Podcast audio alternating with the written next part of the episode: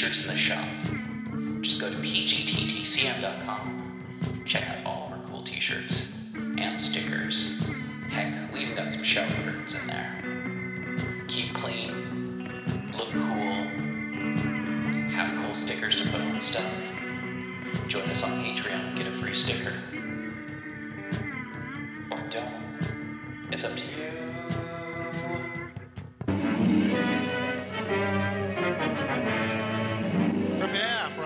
Tingling, nerve shattering podcast featuring all your favorite monsters. You won't believe your ears when you listen to Monster Kid Radio. Hear your host, Derek M. Koch, and his ever rotating stable of guests discuss your favorite classics and sometimes not so classic monster movies. Subscribe to Monster Kid Radio through iTunes or Stitcher, or visit monsterkidradio.net before the next weekly episode of Monster Kid Radio. Go through the archives for interviews with Sarah Karloff, Victoria Price, and Joel Hodgson. Listen to discussions about movies like Creature from the Black Lagoon, Island of Terror, and King Kong. And don't forget convention coverage from Monster Bash and the H.P. Lovecraft Film Festival. Classic Monsters, Modern Talk, and the head of Rondo Hatton. Only on Monster Kid Radio.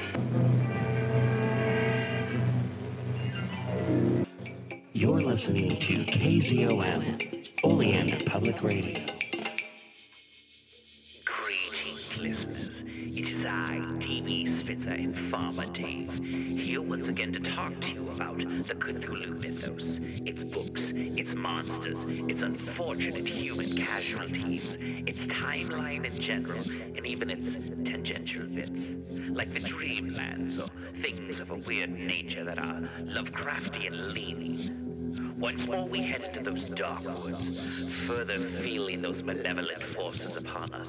Once again we walk down the lightless stone staircase in the middle of nowhere. You're listening to KZOM. Recording by Alex Lau. The Statement of Randolph Carter by H.P. Lovecraft. I repeat to you, gentlemen, that your inquisition is fruitless. Detain me here forever if you will. Confine or execute me if you must have a victim to appropriate the illusion you call justice.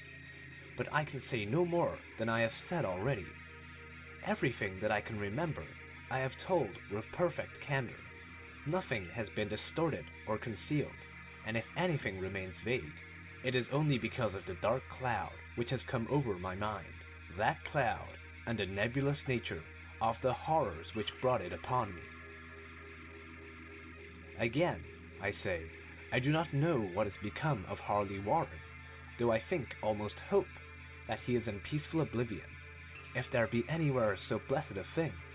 It is true that I have for five years been his closest friend, and a partial sharer of his terrible researches into the unknown. I will not deny, though my memory is uncertain and indistinct, that this witness of yours may have seen us together, as he says, on a Gainesville pike, walking toward Big Cypress Swamp at half past eleven on that awful night.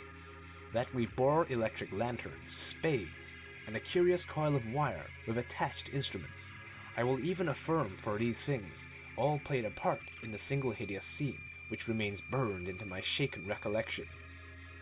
But of what followed, and of the reason I was found alone and dazed on the edge of the swamp next morning, I must insist that I know nothing save what I have told you over and over again. You say to me that there is nothing in the swamp or near it which could form the setting of that frightful episode. I reply that I knew nothing beyond what I saw. Vision or nightmare it may have been. Vision or nightmare I fervently hope it was.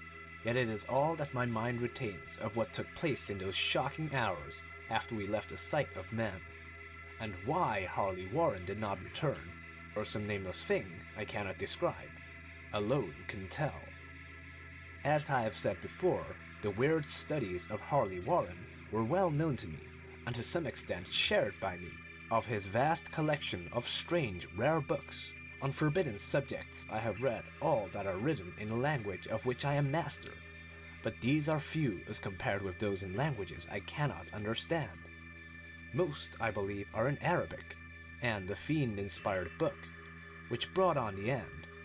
The book which he carried in his pocket out of the world was written in characters whose like I never saw elsewhere, Warren would never tell me just what was in that book. As to the nature of our studies, must I say again that I no longer retain full comprehension? It seems to me rather merciful that I do not, for they were terrible studies, which I pursued more through reluctant fascination than through actual inclination. Warren always dominated me, and sometimes I feared him. I remember how I shuddered at his facial expression on the night before the awful happening, when he talked so incessantly of his theory why certain corpses never decay, but rest firm and fat in their tombs for a thousand years. But I do not fear him now, for I suspect that he has known horrors beyond my ken. Now I fear for him. Once more I say that I have no clear idea of our object on that night. Certainly it had much to do with something in the book which Warren carried with him, that ancient book, in undecipherable characters, which had come to him from India a month before, but I swear I do not know what it was that we expected to find. Your witness says he saw us at half past eleven, on a Gainesville pike, headed for a big cypress swamp. This is probably true, but I have no distinct memory of it. The picture seared into my soul is of one scene only, and the hour must have been long after midnight, for a waning crescent moon was high in the vaporous heavens. The place was an ancient cemetery, so ancient that I trembled at the manifold signs of immemorial years. It was in a deep, damp hollow, overgrown with rank grass, moss, and curious creeping weeds, and filled with a vague stench which my idle fancy associated absurdly with rotting stone. On every hand were the signs of neglect and decrepitude, and I seemed haunted by the notion that Warren and I were the first living creatures to invade a lethal silence of centuries. Over the valley's rim, a wan, waning crescent moon peered through the noisome vapors that seemed to emanate from unheard of catacombs, and by its feeble, wavering beams, I could distinguish a repellent array of antique slabs, urns, cenotaphs, and mausoleum facades, all crumbling, moss grown, and moisture stained, and partly concealed by the gross luxuriance of the unhealthy vegetation. My first vivid impression of my own presence in this terrible necropolis concerns the act of pausing with Warren before a certain half obliterated sepulchre and of throwing down some burdens which we seem to have been carrying. I now observed that I had with me an electric lantern and two spades, whilst my companion was supplied with a similar lantern and a portable telephone outfit. No word was uttered, for the spot and the task seemed known to us, and without delay we seized our spades and commenced to clear away the grass, weeds, and drifted earth from the flat, archaic mortuary. After uncovering the entire surface, which consisted of three immense granite slabs, we stepped back some distance to survey the charnel scene, and Warren appeared to make some mental calculations. Then he returned to the sepulchre, and using his spade as a lever, sought to pry up the slab lying nearest to a stony ruin, which may have been a monument in its day. He did not succeed, and motioned to me to come to his assistance. Finally, our combined strength loosened the stone, which we raised and tipped to one side. The removal of the slab revealed a black aperture from which rushed an effluence of miasmal gases so nauseous that we started back in horror. After an interval, however, we approached the pit again and found the exhalations less unbearable. Our lanterns disclosed the top of a flight of stone steps, dripping with some detestable ichor of the inner earth, and bordered by moist walls encrusted with niter.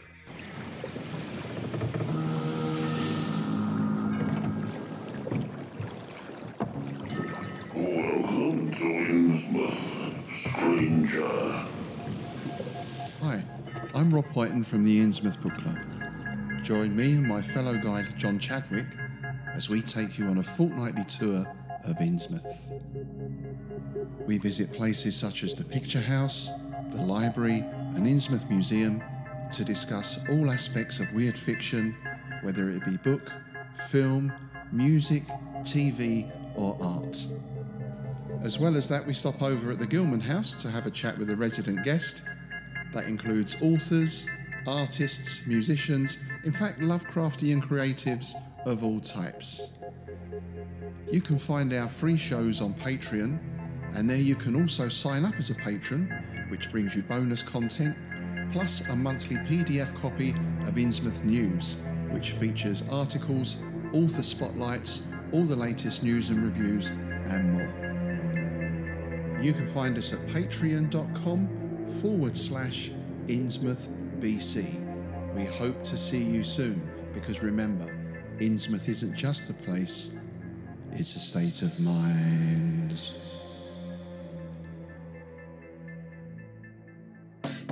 This month's bandwidth is brought to you by Psychedelic Water.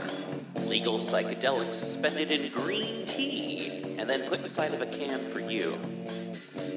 Psychedelic Water. Who needs a Tillinghast resonator when you've got psychedelic water?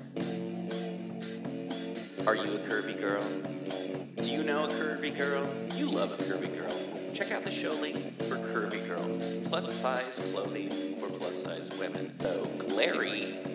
Fine, fine student instruments, beginner's instruments. If you want to modify a guitar, check out Glarry. If you want to get into guitars, if you love guitars, Things from another world. It's a store that has art. It has toys. It has comics, graphic novels. It is the place if you like that kind of stuff. Dave and I have talked about it in the show before they were ever a sponsor. Dave likes to check out their stuff. I like to check out their stuff. They're pretty cool. Toys, art, graphic design, design, graphic novels for you. Things from another world. Check out the show notes. Uh, check out the links on, on our website, PGTTCM. We've got specific stuff there to let you know what they've got going on for specials. Anyway, thank you again so much.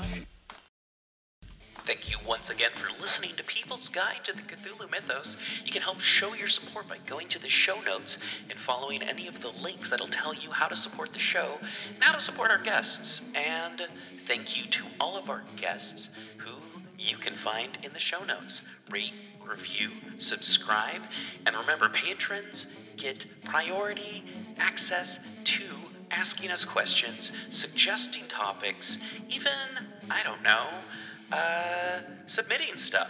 Actually, you don't have to be a patron to submit anything. That's how Dave got on the show, and that's how you can get on the show too. It's the People's Guide to the Cthulhu Mythos. Rate, review, subscribe, tell your friends.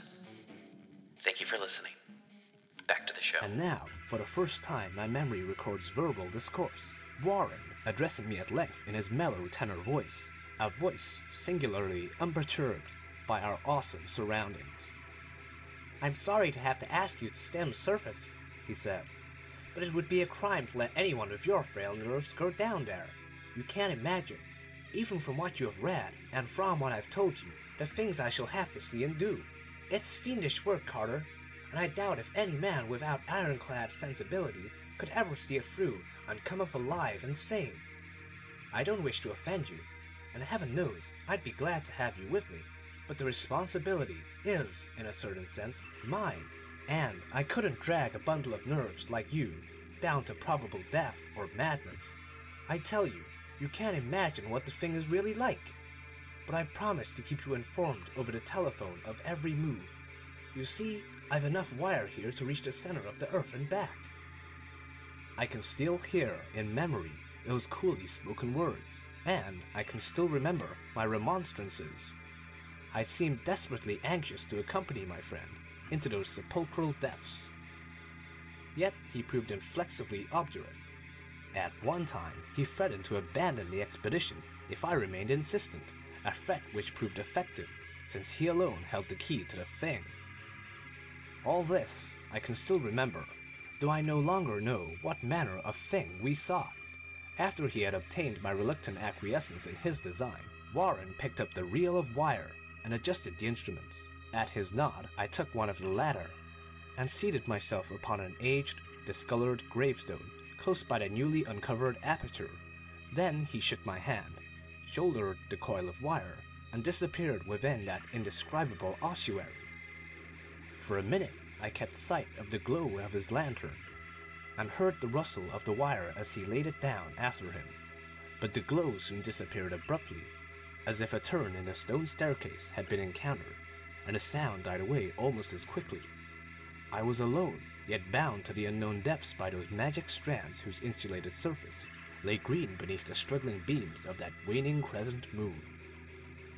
In the lone silence of that hoary and deserted city of the dead, my mind conceived the most ghastly fantasies and illusions, and the grotesque shrines and monoliths seemed to assume a hideous personality, a half sentience. Amorphous shadows seemed to lurk in the darker recesses of the weed choked hollow, and to flit as in some blasphemous ceremonial procession past the portals of the mouldering tombs in the hillside, shadows which could not have been cast by that pallid, peering crescent moon. I constantly consulted my watch by the light of my electric lantern, and listened with feverish anxiety at the receiver of the telephone. But for more than a quarter of an hour heard nothing. Then a faint clicking came from the instrument, and I called down to my friend in a tense voice. Apprehensive as I was, I was nevertheless unprepared for the words which came up from that uncanny vault, an accents more alarmed and quivering than any I had heard before from Harley Warren. He who had so calmly left me a little while previously, now called from below in a shaky whisper more portentous than the loudest shriek. God, if you could see what I am seeing! I could not answer. Speechless, I could only wait. Then came the frenzied tones again. Carter, it's terrible, monstrous, unbelievable. This time my voice did not fail me, and I poured into the transmitter a flood of excited questions. Terrified, I continued to repeat, Warren, what is it? What is it? Once more came the voice of my friend, still hoarse with fear, and now apparently tinged with despair. I can't tell you, Carter. It's too utterly beyond thought. I dare not tell you. No man could know it and live.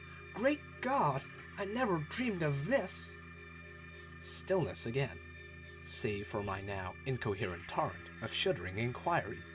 Then the voice of Warren, in a pitch of wilder consternation. Carter, for the love of God, put back the slab and get out of this if you can. Quick, leave everything else and make for the outside. It's your only chance. Do as I say and don't ask me to explain. I heard, yet was able only to repeat my frantic questions. Around me were the tombs and the darkness and the shadows. Below me, some peril beyond the radius of the human imagination. But my friend was in greater danger than I, and through my fear I felt a vague resentment that he should deem me capable of deserting him under such circumstances. More clicking, and after a pause, a piteous cry from Warren. Beat it! For God's sake, put the slab back and beat it, Carter! Something in the boyish slang of my evidently stricken companion unleashed my faculties. I formed and shouted a resolution. Warren, brace up, I'm coming down. But at this offer, the tone of my auditor changed to a scream of utter despair. Don't! You can't understand! It's too late, and my own fault. Put back the slab and run. There's nothing else you or anyone can do now. The tone changed again, acquiring a softer quality, as of hopeless resignation. Yet it remained tense through anxiety for me. Quick, before it's too late. I tried not to heed it, tried to break through the paralysis which held me, and to fulfill my vow to rush down to his aid. But his next whisper found me still, held inert in the chains of stark horror. Carter, hurry! It's no use! You must go! Better one than two! The slab! A pause, more clicking, then the faint voice of Warren. Nearly over now. Don't make it harder. Cover up those damn steps and run for your life. You're losing time. So long, Carter. Won't see you again. Here, Warren's whisper swelled into a cry. A cry that gradually rose to a shriek, fraught with all the horror of the ages. Curse these hellish things! Legions! My God! Beat it! Beat it! Beat it! After that was silence. I know not how many interminable eons I sat stupefied, whispering, muttering, calling, screaming into that telephone. Over and over again, through those eons, I whispered and muttered, called, shouted, and screamed, Warren! Warren! Answer me! Are you there? And then there came to me the crowning horror of all, the unbelievable, unthinkable, almost unmentionable thing. I have said that eons seemed to elapse after Warren shrieked forth his last despairing warning, and that only my own cries now broke the hideous silence. But after a while, there was a further clicking in the receiver, and I strained my ears to listen. Again, I called down, Warren, are you there? And in answer, I heard the thing, which has brought this cloud over my mind. I do not try, gentlemen, to account for that thing, that voice, nor can I venture to describe it in detail, since the first words took away my consciousness and created a mental blank, which reaches to the time of my awakening in the hospital. Shall I say that the voice was deep, hollow, gelatinous, remote, unearthly, disembodied? What shall I say? It was the end of my experience, and is the end of my story. I heard it, and knew no more. Heard it as I sat petrified in that unknown cemetery in the hollow, amidst the crumbling stones and the falling tombs, the rank vegetation, and the miasmal vapors.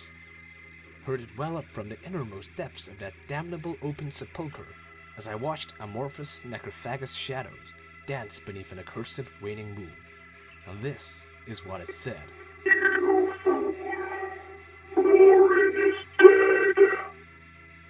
End of the statement of Randolph Carter. Recording by Alex Lau. Manchester, United Kingdom, 2012.